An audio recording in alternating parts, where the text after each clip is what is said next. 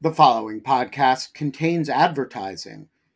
To access an ad-free version of the Lawfare podcast, become a material supporter of Lawfare at patreon.com/lawfare. That's patreon.com/lawfare.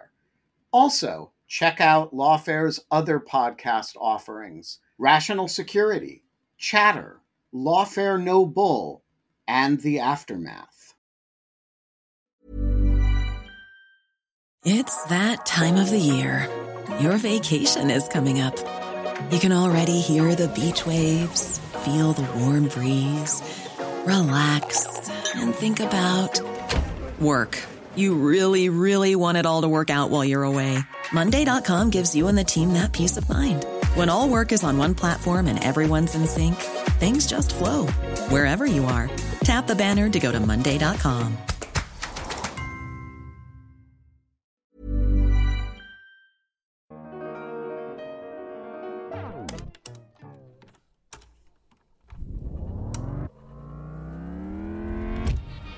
I'm Emily Day, and this is an episode from the Lawfare Archives for October 23, 2021. Earlier this week, a federal judge ruled that the detention of a former Afghan militant at the Guantanamo Bay detention camp was unlawful. This marks the first time in 10 years that a detainee at Guantanamo Bay has won a habeas petition, despite a 2008 Supreme Court ruling affirming that Guantanamo Bay detainees had the right to habeas corpus. For this week, I chose an episode from February 25, 2017, in which Benjamin Wittes sat down with Paul Lewis, the Department of Defense's Special Envoy for Guantanamo closure under the Obama administration, to discuss his experience in the position, why Obama failed to close Guantanamo, and what will happen with Gitmo under Trump.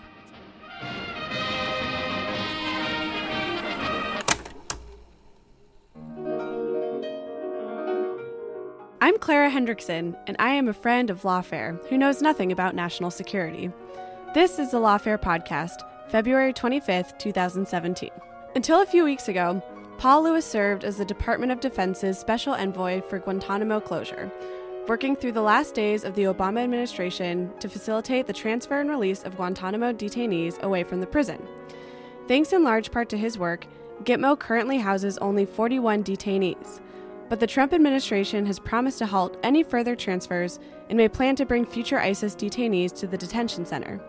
With that in mind, Benjamin Wittes sat down with Paul to chat about his time as Special Envoy, President Obama's failure to close the prison, and what comes next for Guantanamo. It's the Lawfare Podcast, episode number 210, Paul Lewis on not closing Guantanamo. So, Paul, you are not in office and Guantanamo is still there. Let's start with that. I think that's a fact. I don't think that can be considered an alternative fact. I think that's a fact that we can all agree on. It's still open. How do you feel about it? I wish we had closed it. We came close, but I feel good about what we did. We reduced the population to 41, and of those, only 5 are currently eligible. And I think that's a good record. So let's go over the record. Sure. Former president now, came in promising to close Guantanamo. What was the population like then that it then came down to 41? And what was your role in all of that? There's about 242 to 246, depending on how you count, and that's always an issue. But about, let's say, 242 when the former president started. I had 2 roles. I was the general counsel for Adam Smith for a while in the HASC, and that was a very important issue for Congressman Smith. I spent more than half my time as general counsel on detention issues, and he felt it was very important. He agreed with the president. So I worked with him, and then in the end of 2013, the White House asked me to become the special envoy at DOD. So in that role, my primary function was to help reduce the population by transferring the detainees that were eligible. And I know you're familiar with the process, and we can talk about what makes a detainee eligible. Yeah, but so I'm familiar, yep. But the listenership yep. may not be. So right. Let's walk through it. Sure. There's a perception, and it right. was certainly stoked by a lot of the opponents of Guantanamo closure and including the now incumbent president, that this was a willy-nilly process of setting people free so that they could then turn around and blow things up. What actually was the process for transfers, eligibility for transfers, and actually effectuating transfers? Sort of walk us through it. Sure. Well, the policy was that both administrations that had control of Gitmo, detaining prisoners since 2002, came to the conclusion that Gitmo hurt us more than helped us, and various reasons: cost, radicalizing the bad guys, hurting us with our allies. President Obama made a moral argument. But what I think is important is both administrations came to that conclusion. By the end of his term, President Bush felt that Gitmo should be closed. Every Secretary of Defense and every Secretary of State came to the same conclusion, including Donald Rumsfeld, who said Gitmo should be closed. He just didn't know where the remaining detainees should go, but he felt it should be closed. So that was the policy determination. How we affected it was early in the Obama administration, there was a review process that put the detainees in categories. Eligible for transfer if we could reach safe security assurances, eligible for prosecution, so they would go into the military commissions bucket, and then those that at that time felt could not be transferred. So I focused on those that were determined to be eligible for transfer. And what we looked at was seeing through policy, number one, and then through statute, if we could safely transfer those detainees, either back to their home country. And as you know, there are a lot of Yemenis who could not go back to Yemen. It's basically a failed state, and Yemen, for whatever reason, could not provide the security assurances.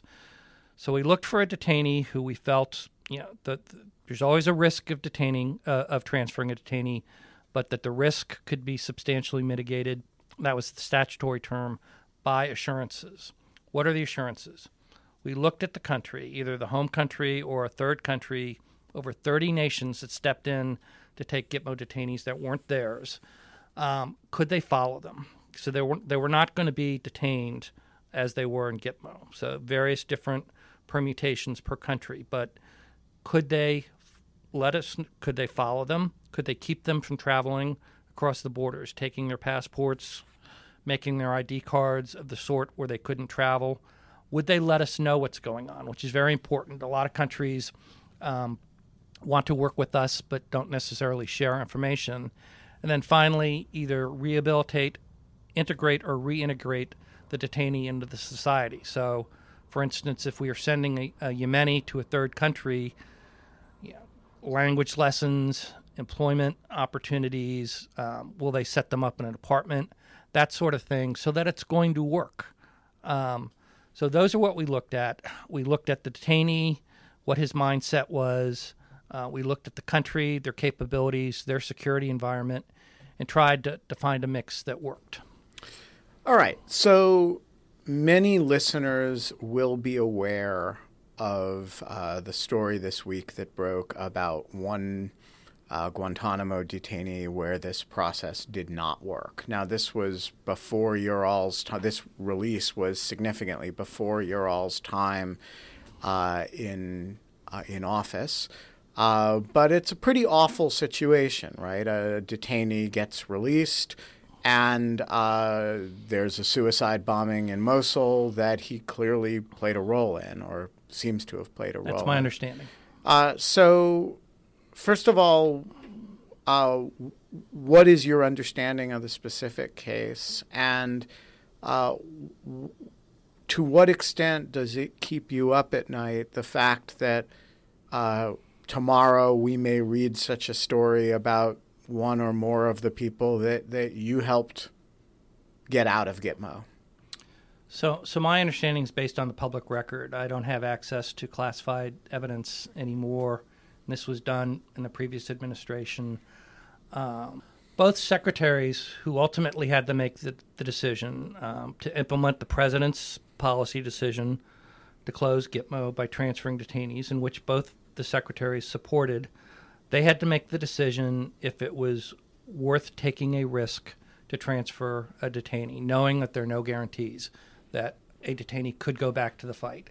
And that's the most important decision they had to make, whether this was a reasonable decision to make. And you've heard Secretary Hagel recently. He's spoken publicly about his transfer decisions. He took it very seriously. I can tell you the Secretary of Defense, with all the issues he had to deal with in the world, spent a long, long amount of time thinking about Gitmo transfers. He wanted to do the right thing.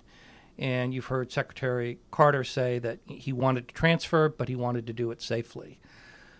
So we wanted to do the right thing, but it was with the underlying presumption that if we did not transfer people, that was also a risk. We can't quantify the number of people who have been radicalized by the concept of Gitmo, but the thought was that there's a risk of transferring, but there's a risk at not transferring.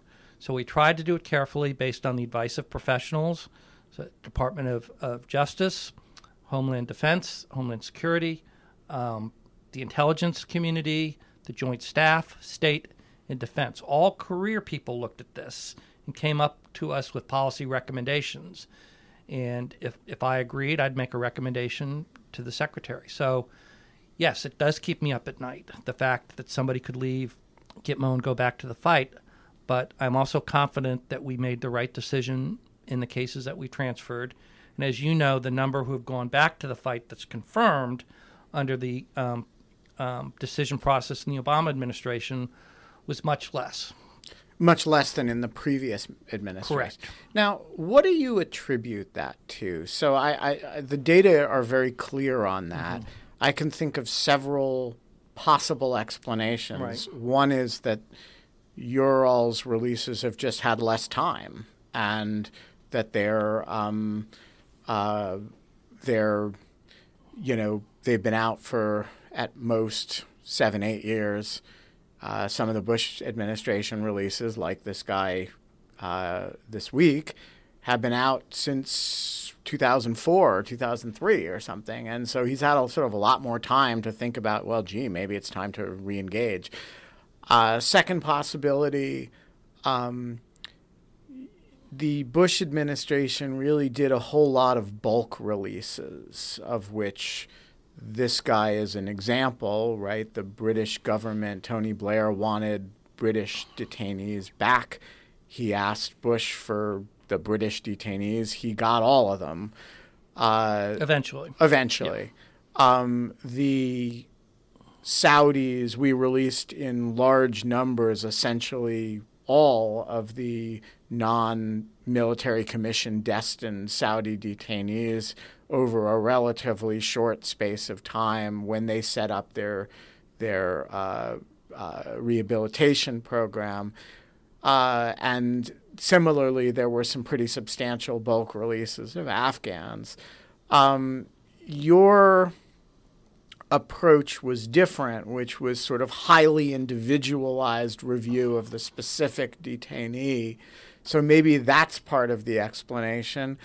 Maybe part of the explanation as well is that the countries to which you guys were releasing people involved very particularized understandings that tended to isolate people from the communities that were, you know, inclined to radicalize them. So I'm just sort of interested in your thoughts, like what's would be a dubious distinction. But are you guys going to catch up to the Bush administration people in the number that go back to the fight? It's not a distinction of race you want to win, obviously, but or is there something different about the review you guys were doing that make you confident that the rates during the Obama administration will stay lower?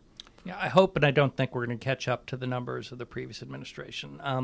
I think there's something to each of the issues you raised. Certainly, the intel community says it takes a number of years, whether it's 2 years, 3 years, 4 years, to really see if a transfer is going to result in a reengagement or a successful settling into a country. So, yeah, the jury's out on some of the transfers. But the Obama process was different. As you said, a lot of the Bush transfers were bulk to large countries, groups of 10, 20, 30, And while there was individualized review, it wasn't to the level of scrutiny under the Obama process. So under the Obama process, it was both individualized and they had greater access to information. Most of the transfer decisions under the Bush administration, the bulk of the work was done by DOD. And they had a lot of information, but they didn't have everything. So under the Obama administration, we've got a lot of the intel community records that we didn't have, some of the diplomatic records, things like that. So it was a broader base of information. The timing was different since it was individualized. It could be worked out in a way that was that worked to that country's requirements and our requirements. And sometimes the sequencing would be a transfer that happened right away. There were other transfers that we worked on for over a year, for years and years. And then I think your third factor is true as well. The particularized decision-making process of unique countries. You saw under Obama, we tried to think outside the box and make some transfers to countries. You put somebody in Palau, it's pretty hard to re-engage, right? Yes, yeah, but it would take a logistical effort to leave Palau. Other countries, we went to South America, but I think you saw towards the end, we were going back to the United Arab Emirates, Oman, and Saudi Arabia, which basically my colleagues at State, Lee Wolosky, and my colleagues in the intel community and I, we could go up and tell the Hill, we have confidence in these programs. Oman took 30. They patterned their program after Saudi Arabia, and we had confidence in it. And I think the Hill, even the members that didn't like transfers, felt that we were transferring to the best countries that we could. So a combination of those three countries that we considered to be trusted partners that were really helping out the president. They didn't have to. The Saudis, up until the very end of the Obama administration, only took Saudis. And at the strong encouragement of the president and Secretary Kerry, they took Yemenis and broadened their program. Again, we'll see how that works, but I can tell you it's to their benefit to make it work. Right, because they got them now. Yes. So I think there's something to all that you said, but I think we had a good process. As you can see, we didn't transfer everybody. There are 26 that are at Gitmo right now who are not eligible, and they were considered to be a continuing significant threat when they were reviewed by the executive order process that Obama had. And that's another thing. It's no longer indefinite detention without some sort of review. There was review under Bush, but there's a systematized process under an Obama executive order where every one of the detainees was looked at to see if they were a continuing threat. So it was no longer a legal black hole, which is important to many folks in the human rights community. They don't think it's perfect, but certainly there is a review process in which lawyers are involved now, lawyers of the detainees, not just military lawyers. It's that time of the year. Your vacation is coming up. You can already hear the beach waves, feel the warm breeze, relax, and think about work. You really, really want it all to work out while you're away. Monday.com gives you and the team that peace of mind. When all work is on one platform and everyone's in sync, things just flow. Wherever you are, tap the banner to go to Monday.com. Millions of people have lost weight with personalized plans from Noom, like Evan, who can't stand salads and still lost 50 pounds. Salads generally for most people are the easy button, right? For me, that wasn't an option. I never really was a salad guy. That's just not who I am. But Noom worked for me. Get your personalized plan today at Noom.com. Real Noom user compensated to provide their story. In 4 weeks, the typical Noom user can expect to lose 1 to 2 pounds per week. Individual results may vary. So one area where I have kind of had a lot of ongoing frustration with the human rights community is their insistence on describing as cleared everybody who was okayed for transfer. And a lot of the press does this too, you have a detainee who's been there for years, who had a CSRT, Combatant Status Review Tribunal, that found him detainable, who had multiple rounds of review that found him detainable, and who had a habeas corpus case in which he is found to be legitimately detained as an unlawful enemy belligerent. And then you guys come along and you guys approve. You guys meaning... Well, Obama? The sort of PRB level review, right? Excellent. Yes. And the PRB approves this person for transfer subject to a bunch of conditions that are then met, and the person is then moved overseas. Right. And I have no problem with this process. I look at this process and I say that's exactly how you would want the system to work.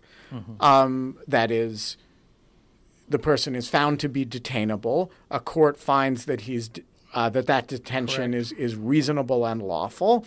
You have multiple rounds of review that all don't find that there are conditions under which you could release him. And then you find at some point that there is a review process that says, hey, there is a set of conditions in which you could release the person, and here they are, and then those conditions are met, and the person's transferred. And all that strikes me as very reasonable process, and in no sense does it constitute that person being cleared, right? It constitutes a prudential judgment that at this point, 15 years, 16 years, 17 years out of 9/11, we're in a position to make a different accommodation set of really of arrangements for this person. And so I'm interested in, as somebody who worked this issue from the Hill side, from the administration side, who had to get secretaries of defense to sign the thing saying I'm okay. I just want What does it mean when some late stage review process says, okay, these are we can let this person go under a certain set of conditions? How should we understand what that judgment reflects about the Obama administration's understanding of who this person is? It means that the detainee can be safely transferred. It doesn't mean that at one point they weren't a threat to the United States or a risk. I agree with what you're saying. After a review by the judicial process that came about after years and years of litigation, the courts determined that the detainees that are at Gitmo right now are lawfully detained. If you use force, as DOD does, you also have a right to detain people. You have a right to keep the enemy off the battlefield. Doesn't mean they're a war criminal. It doesn't make any presumption like that. It's a determination that they were engaged in hostilities against the United States, and under international law and under our domestic statutory authority, we can keep the enemy off the battlefield.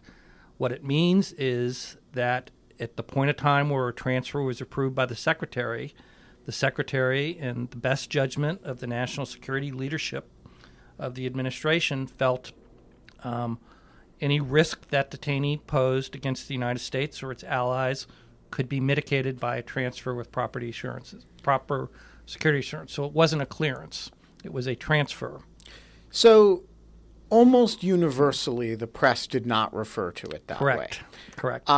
We had many New York Times editorials that blasted the slow pace of removals of people from Guantanamo on grounds that these people are cleared and you're just kind of holding on to them. I'm familiar with what you're referring to. And so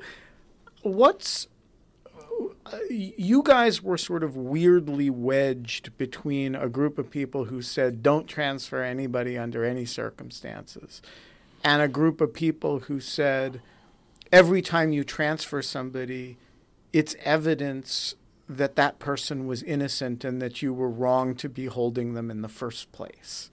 And I'm interested in your thoughts on that kind of pincer action against the efforts that you guys were trying to do that, frankly, had a very visible conservative opposition, Republican dimension, but it also had a left side. Right. And you guys were really caught in between. So just talk about that. Well, I started as a history major, so I have a broad perspective. And none of this surprises me. People have strong opinions on both sides. And you have to start off with the fact that a lot of the key evidence is classified. So we're trying to have an informed debate in our society and a democracy. But I knew that I knew a lot more than the people that were making these arguments. They're trying to do the right thing. Everybody's trying to protect the United States.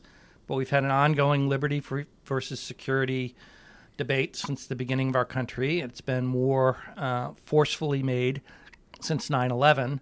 But those who want to keep Gitmo open, those who want to close it, all want to protect the United States.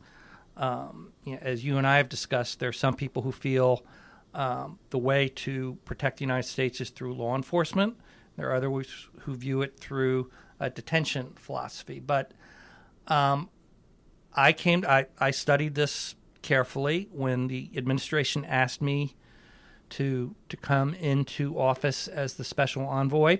I thought, what do I think? And I'm a former Marine, former general counsel of the Armed Services Committee. My father fought in World War II. My grandfather was in the Marines in two wars. I want to protect the country. But I agreed with the Bush administration and the Obama administration that this particular facility hurt us more than helped us.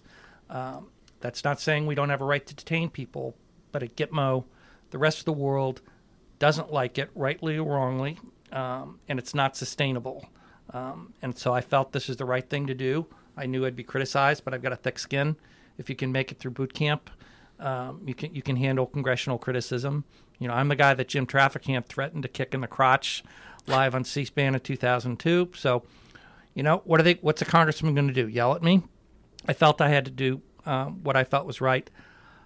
The people who disagreed, Congressman Walorski, former Senator Ayotte, they're good people. They're thoughtful people. There's a policy disagreement. But I looked at this and said, President Bush felt this is the right thing to do. President Obama felt it was the right thing to do.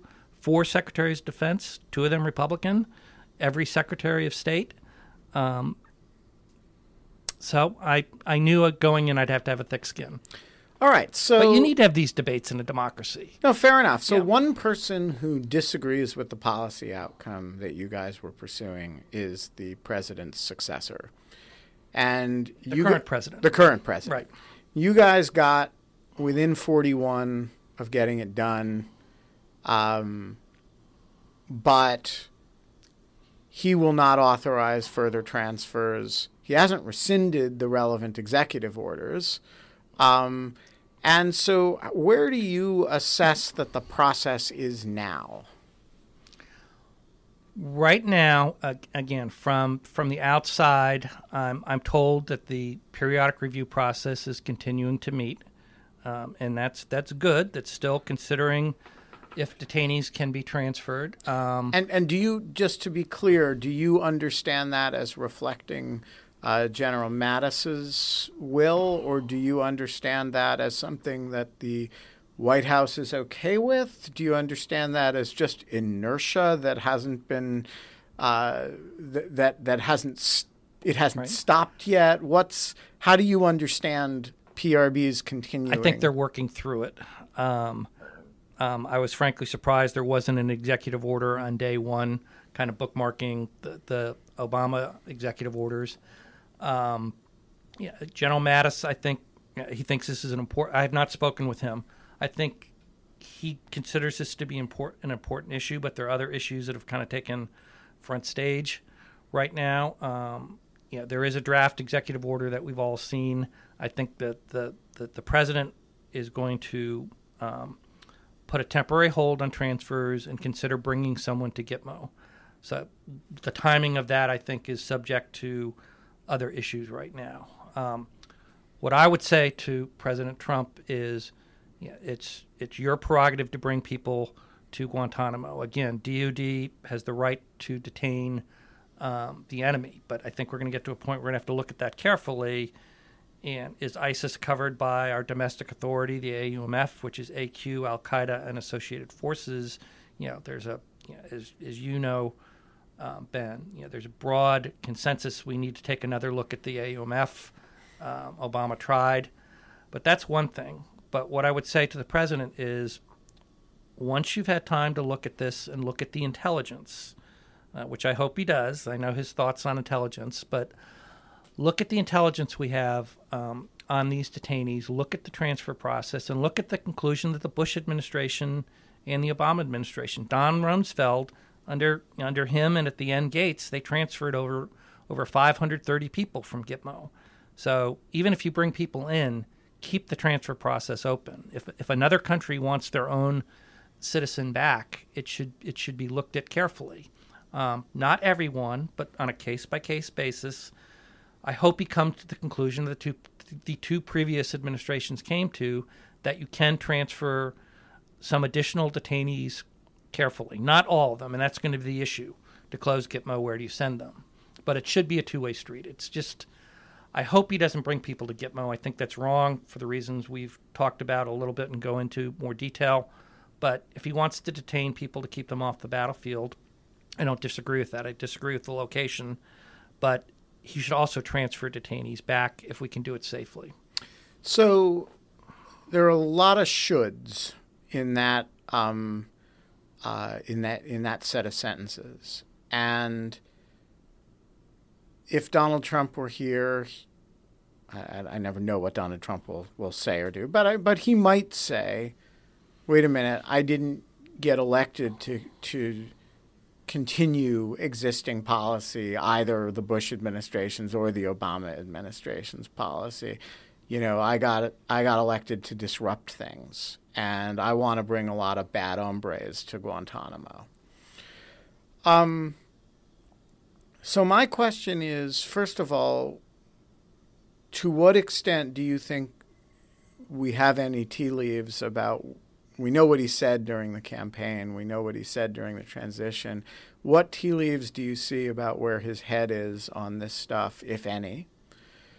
And the second question is, well, let's start with that. You've said what he should do. What do you think he's thinking about doing? Well, I based on the reporting of the draft executive order, I think he's thinking of doing what he said he'd do during the campaign, which is to bring people to Gitmo and then to stop the transfer process. But I think it's important that the draft executive order says stop the process temporarily. So, I disagree with that, but that's his prerogative. I don't think they've thought through what their end game is going to be. Just bring some guys in, stop the transfer process, and I'm hopeful that he comes to the conclusion of the previous administrations. I don't think there are a lot of candidates out there to bring, frankly. I don't think we're going to see hundreds and hundreds of detainees, maybe a dozen, maybe 20, or onesies and twosies. But there's General Mattis, and he brought some folks with him, and there's the Deputy Secretary of Defense, who's the holdover, and then there are no other political appointees right now. So the person who would look at this issue would be the Undersecretary of Defense for Policy, and there's no nominee right now. So there's a career person who's in there right now who, careerists holding positions during transitions aren't going to do anything, radical. It's Teresa Whalen who's going to do what she's instructed to do by either the Secretary of Defense, or if there are no instructions, she'll continue to implement the current policy.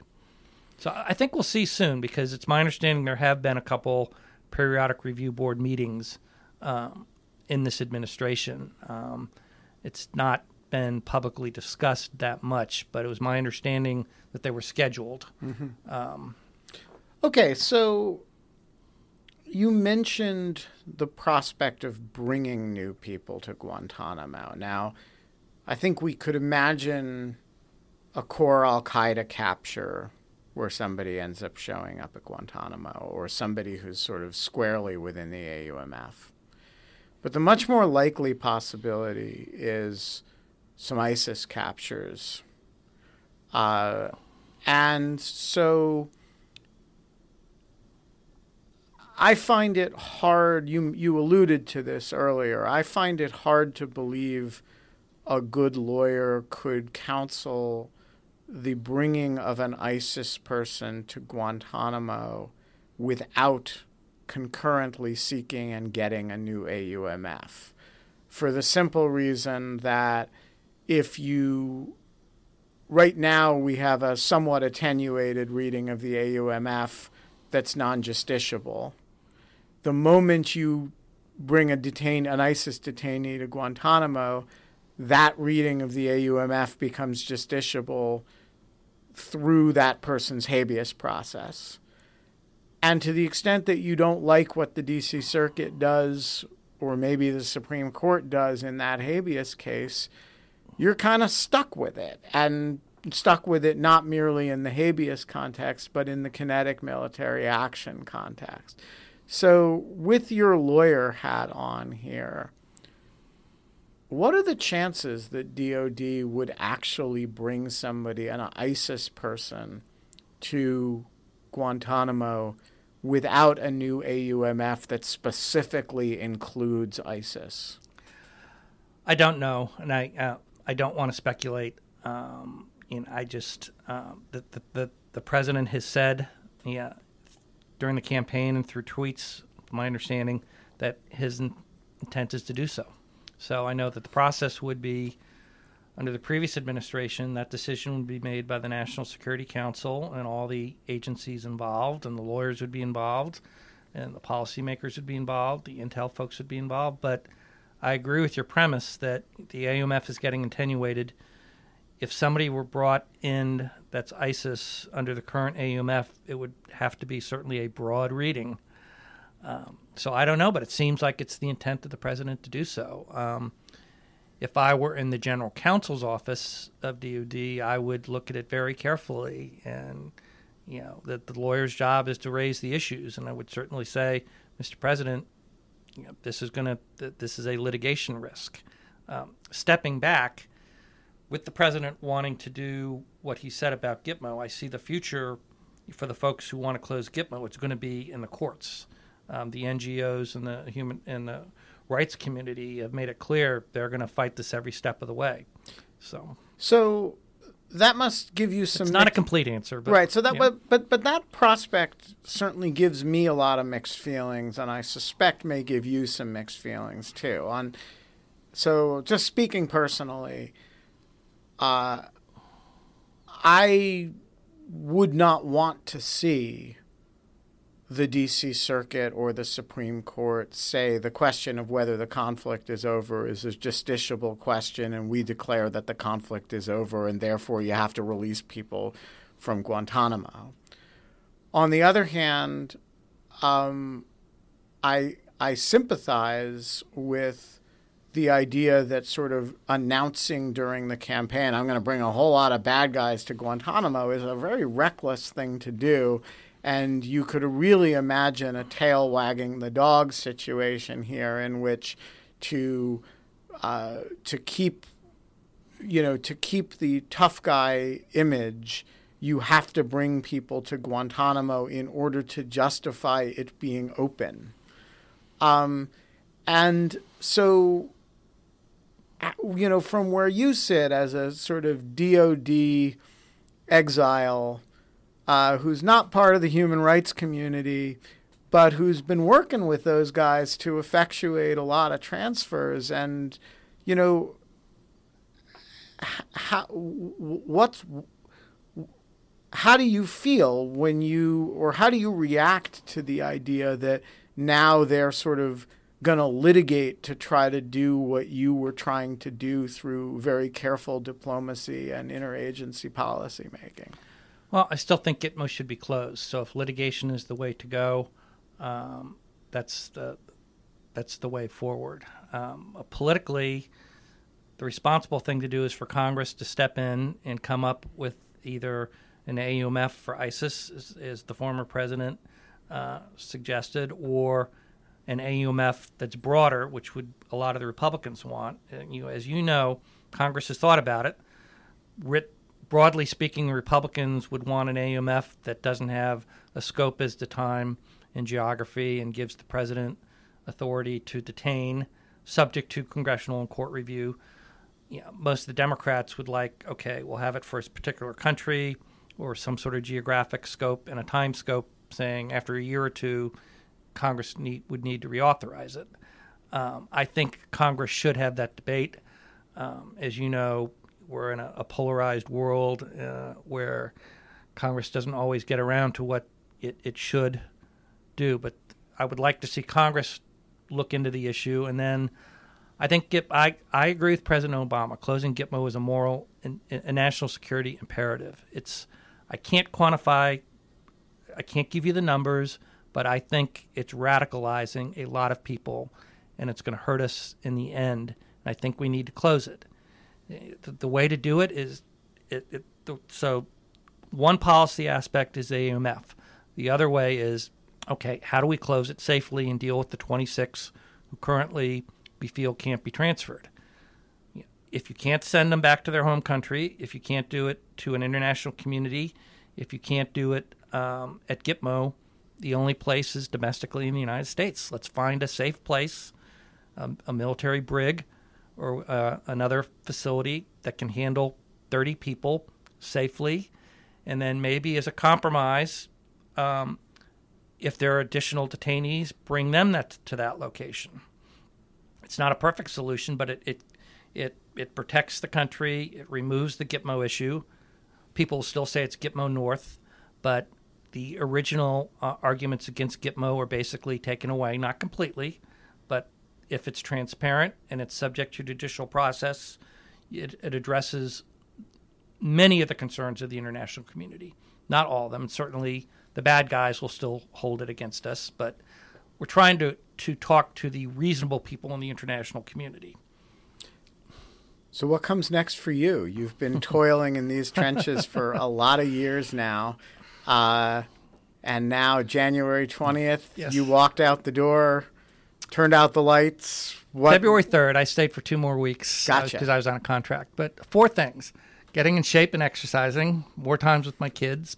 I'm teaching 2 classes at Georgetown, and then thinking about a long-term solution. But I want to stay involved in policy. I think this is important, so I'm thinking about how I can do that. But I want to keep involved in these issues. Thank you very much for joining us. Thank you, Ben. My pleasure. And I appreciate all the work you do. I read Lawfare every day religiously. And let the record reflect that your check for that statement is in the mail. The Lawfare podcast is produced in cooperation with the Brookings Institution. Our music is performed by Sophia Yan. Please spread the word and promote the Lawfare podcast via your social networks. Thanks for listening.